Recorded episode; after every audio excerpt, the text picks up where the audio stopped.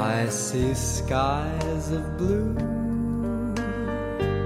clouds of white. 欢迎来到后浪剧场。后浪剧场是一个交流情感与思想的空中剧场，我们聊与艺术有关的一切，最终指向每个人的日常生活。 What a wonderful world.大家好，欢迎来到后浪剧场，我是小树。呃，昨天晚上应两位神秘嘉宾的邀请，我和同事去看了电影《最好的我们》。在出片尾字幕的时候，我们看到了这部电影的表演老师的名字叫张新奇。那时候我同事还特激动，掏出手机给拍了下来。没想到我们今天就可以采访到这位老师。先跟我们听众打个招呼吧。呃哈喽各位听众大家好，我是张新奇。新奇老师有一个双胞胎的妹妹对吧，新瑶。对，就说起双生花这个我觉得也挺有意思的、嗯、因为呃其实在电影和电视的历史上，就关于双双生花一直是一个特别迷人的母题。比如说中国电影史的早期就有一部电影叫《姊妹花》，嗯，是当时那个电影皇后蝴蝶一人分饰两角儿演演的。再后来就就光是中国电影史上断断续续就有很多，比如说，呃，两千我看两千年的时候，周迅不是主演那个《苏州河》，嗯，其实可以算这个母题。嗯、包括两千零三年那个时候赵薇演的《绿茶》，嗯，以及呃两千零九年袁泉演的《如梦》嗯，对，等等等等，有很多，也包括在电影史上非常有名的捷斯洛夫斯基的《两生花》。对。对，呃，但这些电影大都是一人分饰两角，所以它其实是需要摄影师去玩一些就是魔法，对、嗯、魔法的东西。但我觉得像对你们来说有一个天然的优势，就可以摄影师不用这么弄，因为真的是有两个人。对，也省去了后期特效的部分，对，就更加营造了一种真实感。就是如果说是要这种有特效的话、嗯、它可能很难在一个镜头里面、嗯、或者一个画面里面呈现两个人，两个真实存在的人，但是我们可能就直接打破了这个。对，嗯，哎，你像像你们平时会关注这一类的作品吗？嗯，也会关注，还是早年间还是关注挺多的，因为目前来说，嗯、呃，特别是前些年电影市场特别好的时候，嗯、对于这样的就是你说的这种呃姐妹花的呀，包括一些类型片、嗯、找我们的其实还挺多的，嗯，然后我们也演过一些，对，嗯、就说到演过一些就。我你们出道作是《饭局也疯狂》对吧？对，后来演了，就我我第一次看到你们是在那个陈可辛导演的《喜欢你》里头，嗯、然后有《琅琊榜》里头也有，对对对，《琅琊榜》，然后还有一部电视剧叫《父母爱情》，对，嗯，但我们今天其实。铺的虽然是这个双生花的母题，但最想聊的其实是《最好的我们》这部电影，因为在这部电影您是从台前走到了幕后，变成了这个表演指导。嗯，这关于这个角色吧，因为这几年我感觉国内挺火的，嗯、我们经常会，特别是。这个刘天池老师带火了，似乎带火了这个这个职位。嗯，大家知道他是金陵十三钗的这个表演指导。嗯，对，啊、呃，好像现在也就这个职位被从从一个幕后慢慢的就是进入了大众的视野。但其实真正了解就这份工作具体做什么的，我想应该大众来说知道的不多，因为我自己。也知道的不多，所以今儿正正好就跟您聊聊这主要的工作。咱们就拿这部《最好的我们》来举例子。好，嗯、呃，其实表演指导并不像，嗯、呃，大家认为的说是很神秘，或者是我要怎样来，呃，配合导演、配合演员，嗯、或者是我跟其他部门来怎么合作。其实说简单也简单，然后说难呢。嗯、呃，也是有一些难度的，嗯、因为它不属于一个就是完全独立的一个个体的职位，嗯，因为它需要跟导演去沟通，沟通什么就是。他要非常的了解导演想要的是什么。嗯，就是首先我们在前期的时候就要和导演达成一个共识，包括你审美上啊，嗯、对于艺术的这个鉴定上面，至少我们的方向是要一致的。嗯，对吧？然后你要充分了解导演之后，你还要去跟演员沟通。嗯，因为我们大部分的工作其实是跟演员之间的一种合作。嗯嗯，就像这部戏《最好的我们》，嗯。我负责的这个演员基本上就是呃陈飞宇，嗯，然后还有我们其他的一些，比如说贝塔呀、简单呀、嗯、徐元亮这这些角色其实都是需要的、嗯、但是嗯、呃、就是前期因为我跟导演在进组之前我们会有一个，这些也都是我提出来的、嗯、就是会有一个就是跟演员之间熟悉的过程，因为这些演员之前我是不了解他们的、嗯、然后对于每一个演员他的表演方法呀、戏路啊、风格呀，嗯，可能不是特别统一。嗯，因为也就我们这部戏呢是一个校园戏、校园青春戏。嗯，我们想要的，也就是我想跟导演沟通的是，我们想要一个完全统一的风格。嗯，青春片嘛，我们就要做到极致，对吧、嗯？然后我们会提出来说，在妍妍进组开拍之前，做一些呃辅导和训练。嗯，我们想达到的最终效果就是把这些演员放在这个校园里面，放在画面里面，嗯、能看出来他们是朝夕相处的，嗯，高中同学。就有那种熟悉和默契的感觉。对，要不然我没有这些训练的话，可能演员到了现场他拍他其实也会演出来，但是我们还是想要一个真实的效果、嗯、因为那种细微之间的那种嗯、呃、小细节和营造的那种真实感其实是不一样的、嗯、特别是放到大银幕的时候它会无限的放大嗯，所以前期主要是跟演员们做一些表演的练习是吗？对。嗯，其实看的时候，因为咱们这个片子是分两个时期嘛，一个是呃高中时期的二零零八年，嗯，另一个是大家出身社会之后的二零一八年，嗯，等于是有十年的跨度，但呃，所以肯定会需要演出这种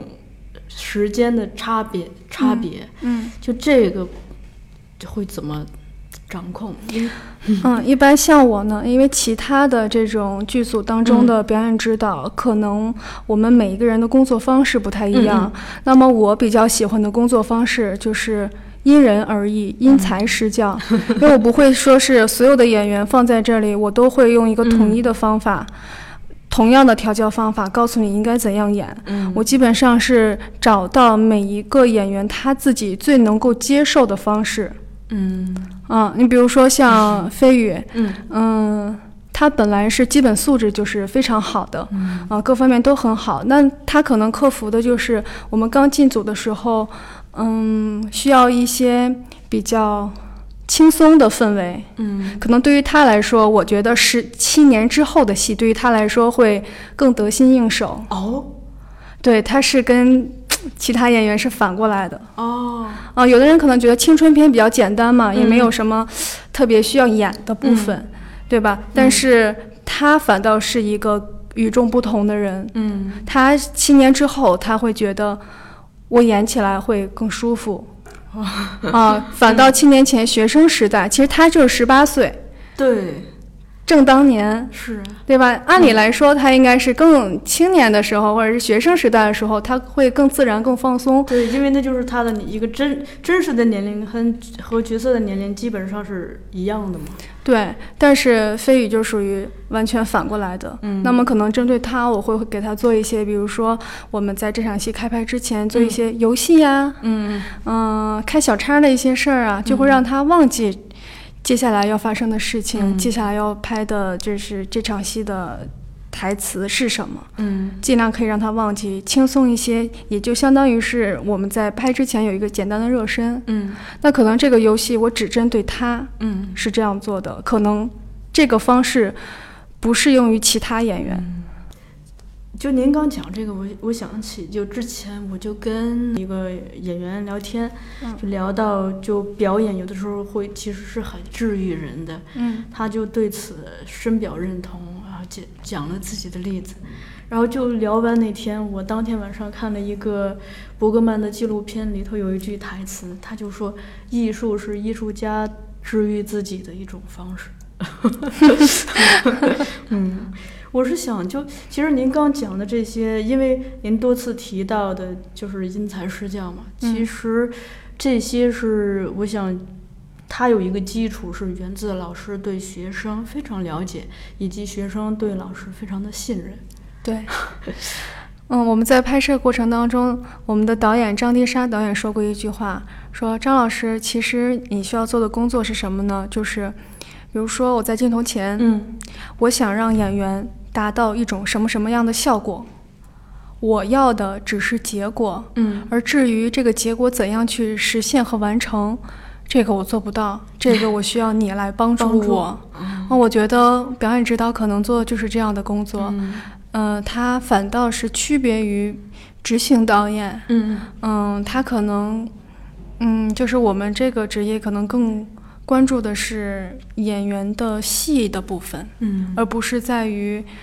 呃其他琐碎的，比如说我要怎么做呀，我的行动啊，我应该怎么转身啊，嗯，我应该走到哪儿啊。嗯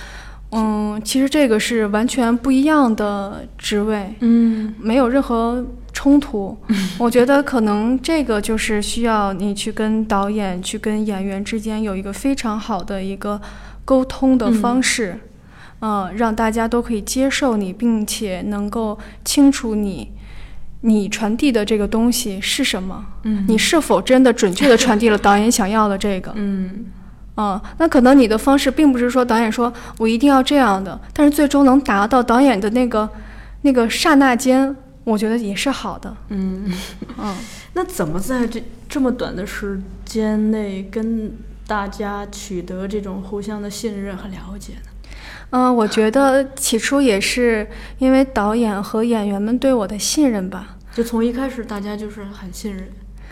我觉得要有这份信任，不然你想，如果演员不信任我，导演不信任我的话，那我也没必要来做这份工作了，对吧？我觉得是这个，这是一个呃因素，嗯，这是一方面。然后还有一方面，可能就是因为，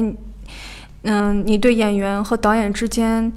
对这个工作的，其实每拍完一场戏，嗯，我们都在后期都在剪剪辑，然后再到时候再回看，嗯，就是大家看到最终呈现的这个效果还是非常好的，嗯，所以就慢慢的都会产生，就是这个信任，都会建立这种小小的信任，然后一点一点一点一点，然后包括我们可能在对于表演上啊，对于这个艺术鉴赏上啊，这种美学上，可能大家的思想意识都是一致和统一的，他非常认同你的想法。可能有一些戏觉得啊，我这样也是常规的，觉得挺好的，嗯，我可能会提出来说，哎呀，这样会不会更好一些？你可以用这样的方式演一下，嗯，就是他们也会给你这个机会，让你去，要不然我们去试一下，嗯，试一下的效果果然是很好，嗯，就是这样一点一点一点的积累，嗯，大家这种信任感就彼此建立起来了。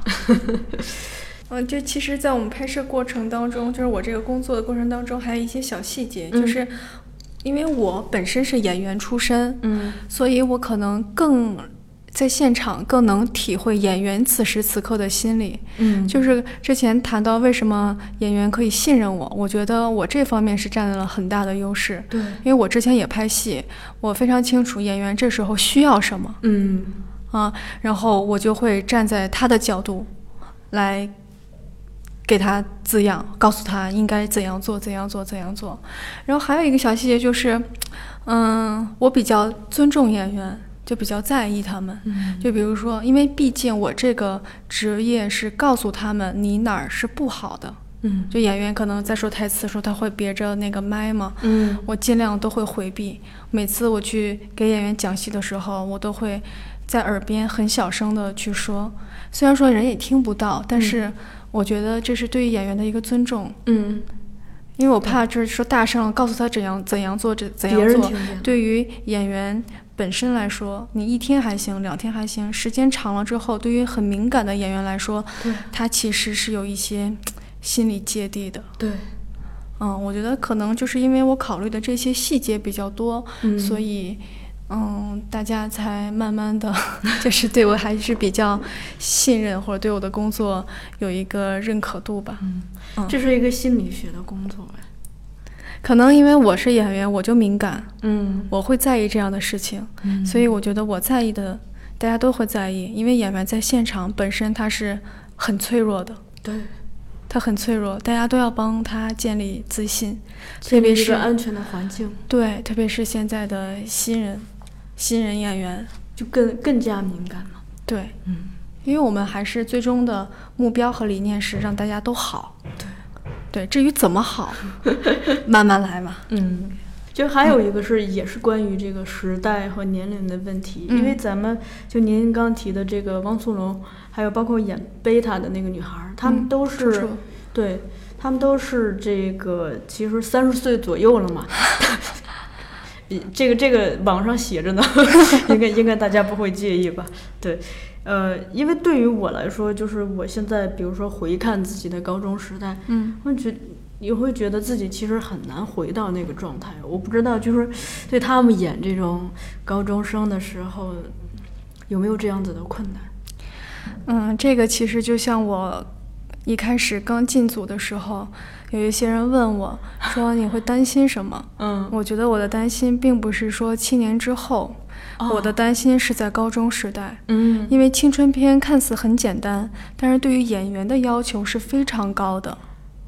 这个要求不光是说我们剧组导演的要求、制片人的要求，嗯，而是观众的要求，嗯，因为形形色色的青春片，观众已经看了太多了，对，看了太多了，嗯，他很清楚知道青春片应该是一个什么样子，大家心里都会有预期。嗯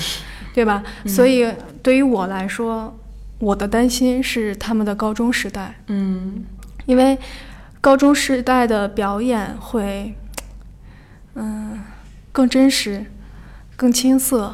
对， 对吧，特别是小女生她小的时候一些小心思，她的嗯、呃、对待事物的看法，嗯，理解和她的行为举止已经跟现在比如说快三十岁的人了，嗯，对吧，他一定是不一样的，是，就可能眼神都不一样，对，眼神都会不一样，这个是源于你的经历和你的价值观， 对， 对吧，慢慢的成熟之后都会有变化，嗯，但是我们要做的就是还原你当初的那一份情感的真实，嗯，这个其实是需要做功课的，演员需要做功课，嗯，我怎样能把我经历过的这些事情转换到我当时没有经历的时候，嗯，我当时应该是看完这件事情或者是遇到这件事情我应该怎么处理，我觉得这个对于演员来说和对于我来说都是一个比较难的，因为我们必须真实，嗯，哪怕你一个眼神你都觉得哎，这角色不准确，成熟了， 对， 对， 对，不像小孩是，嗯，所以对于他们来说，我觉得因为啊，我们的男主角和女主角是当下的年龄，其他的所有演员其实都是高一点偏，对，嗯，但是大家在一起我们经过一些的这个磨合，嗯嗯，呃，其实痕迹感不是很重吧，是是是，嗯，我们尽量去把握这个尺度就好了，嗯，从前作为总是你的侧脸，时光变迁，好像没人能幸免，留言册也忘了留言。你喜欢我吗？我曾问过你吧，回没回家？纸条拆开了吗？我们都很傻，傻到一起相信永远会到达。你在微笑吗？还有没有牵挂？你还有遗憾吗？你敢不敢回答？有时一年生下会偶尔想我吗？你还有一为什么不说话？我真讨厌长大，学会了隐藏自己。高中生他有一个特征，这个好像在在心理学上也成立，心理学、社会学上，嗯、就是人在青春期的时候大多喜欢扎堆儿，就大家通过抱团扎堆儿来来建立自己的这个嗯某一种对社会的惧怕，或者那种就当你有可以跟别人抱抱团在一起，就好像嗯更勇敢一点，嗯对。对他对包括对树立自我的那种自尊呀、啊、自信都很很有帮助。咱们这儿也是出现了一个垫底儿姐妹花，对，有三个女孩，对对，这种其实因为他们三个需要经常的一起出入，就一定会需要做出性格上的区分嘛。我想这个除了剧本的这个基础，肯定对表演也会有比较高的要求。对，因为我们这个是源于小说，源于剧本、嗯、就是它已经规定好了人物大概是一个什么样的走向、嗯、或者说是已经很具体了、嗯、但是虽然剧本是具体了，但是在演员最终的这个呈现上还是要区分、嗯、我们这些所有的工作都是在我们开机之前的那个训练当中去帮助演员不断不断的完善，不断不断的强化和完善你的角色、嗯、你的性格、你的准确度和你的理解。嗯嗯，这这个时间大约有多长？一周，一周。这个是就是大家进组之前，我们有个一周的一个这样的、嗯、大家在一起磨合的这个训练，嗯，嗯这一周。但是对于演员来说，当你拿到剧本的那一刻，你就一应该开始做这样的工作了。嗯嗯，但是有可能演员理解的和导演理解的还不一样，对对吧？这个确实是需要我们提前来沟通、嗯、但我觉得我们这个组特别好的就是我们有这个时间嗯去给到我们来做这样的一件事。嗯，因为很多剧组其实没有这个时间是是对，那个时候可能演员之间相互生涩的那个感觉大家就可以看出来，在大荧幕上。对，因为我们想如果说这三个姐妹她们仨在开拍之前不认识对吧，就算都是演员嘛，嗯，这是演员的基本素质，大家都能演得非常好、嗯、但是在那个微妙的细节之处其实还是能看出来的，你是不是真正好，就是姐妹仨是不是真的好有没有在一起生活过、嗯、有没有在一起吃过饭呀、逛过街呀、啊嗯、玩过呀、啊、调侃过啊、喝过奶茶，这其实是不一样的。还有一个我比较关心的是，因为青春片里头肯定少不了这个男女的爱情线嘛，嗯，但其实啊、呃，在咱们现实的高中生活里头，这恰恰又是一个禁区。好像到目前为止，呃，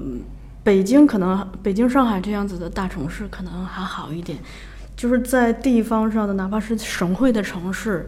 就是好像学校越好，就可能在这方面家长和老师越敏感，所以导致每个人可能首先自己在青春期的这个情感的经验不一不一样，嗯，呃，另一个是就算你整个高中你都用来谈恋爱，但你现在演这个片儿的时候，你是跟一个刚认识没几天的人在谈恋爱，就这种东西怎么打破嗯，这个其实你其实想问的是就是就是男主角和女主角他们俩之间的这种这条主线在嗯我们刚开拍之前他们的这个两个人是怎样走在就是他们的情感或者是他们的这个就怎么样就是让人信任就相信他们这个人物关系是吧？对对，嗯，我觉得他们俩最大的优势是因为他们都是这个年龄，这个年龄的孩子，我跟你说，孩子还真的是不一样。嗯、我们可能对于演员需要做这种放松训练，让他们熟悉。嗯、可能也许我们演员需要做一周或者是两天，嗯、可是对于孩子来说，可能拍完这一场戏，他们俩就已经很熟了。嗯，我觉得这是他们俩的一个。呃，一个非常大的优势，然后再加上演员本身就会很感性，嗯，他并不是像其他职业，嗯、他特别理性啊，有条理呀、啊，或者是怎样，嗯、演员就是很感性，他不吝啬自己的情感，嗯，对他很勇敢，也很愿意表达自己的情感。嗯、我觉得这个对于孩子来说，这个不算是问题、哦、嗯，他们俩很快就攻克了这一道难关可能也许就是我们会在嗯刚开拍的一周左右、嗯、会拍一些他们比较轻松的戏嘛、哦、就是把一些情感的呀包括深刻的一些戏放在后面，嗯，我们可能在前面拍一些他们嗯比如说打打闹闹打打闹闹的，或者是骑个自行车呀就是这这等等、嗯、也许我们第一周拍的所有内容都没有用，嗯，但是我们愿意花这个时间去培养去帮助，就是大家营造一个这样的氛围去培养我们的演员。哇，那也是一个蛮难得的这个剧组呀，气氛。对，因因为一般都都想着一天是一天的钱嘛，哪那么多钱供大供大家这样。对，所以我们这个剧组呢是一个大家都非常有敬畏之心和真诚的付出，想把这个作品来做好的。嗯嗯，所以我觉得一部电影的成功并不就是并不单纯的说是我的演员特别好啊，导演特别好，就是大家都好，嗯，才可以。那今天就咱们先聊到这里。好的。是不是那时的我，那时我也没想过会不再联络，你总是说青春从不曾永远，我真的以为用不完时间，我该忘了那时的你有着整个世界上最好看的侧脸，无忧的少年安静坐在我身边，我却来不及讲不出告别。最好的我们，最坏的我们，回忆是时光里带着温暖的雨景，最好忘了吧，最坏不过是关上这世界的门，伸出了双手拥抱当时的我们。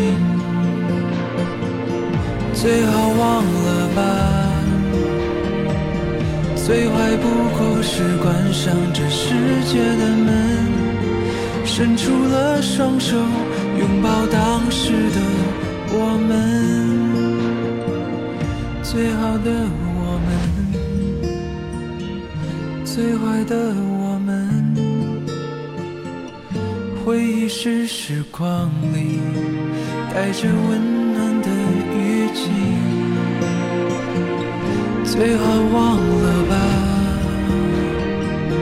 最坏不过是关上这世界的门，伸出了双手拥抱当时的我们，伸出了双手却不再会有我们。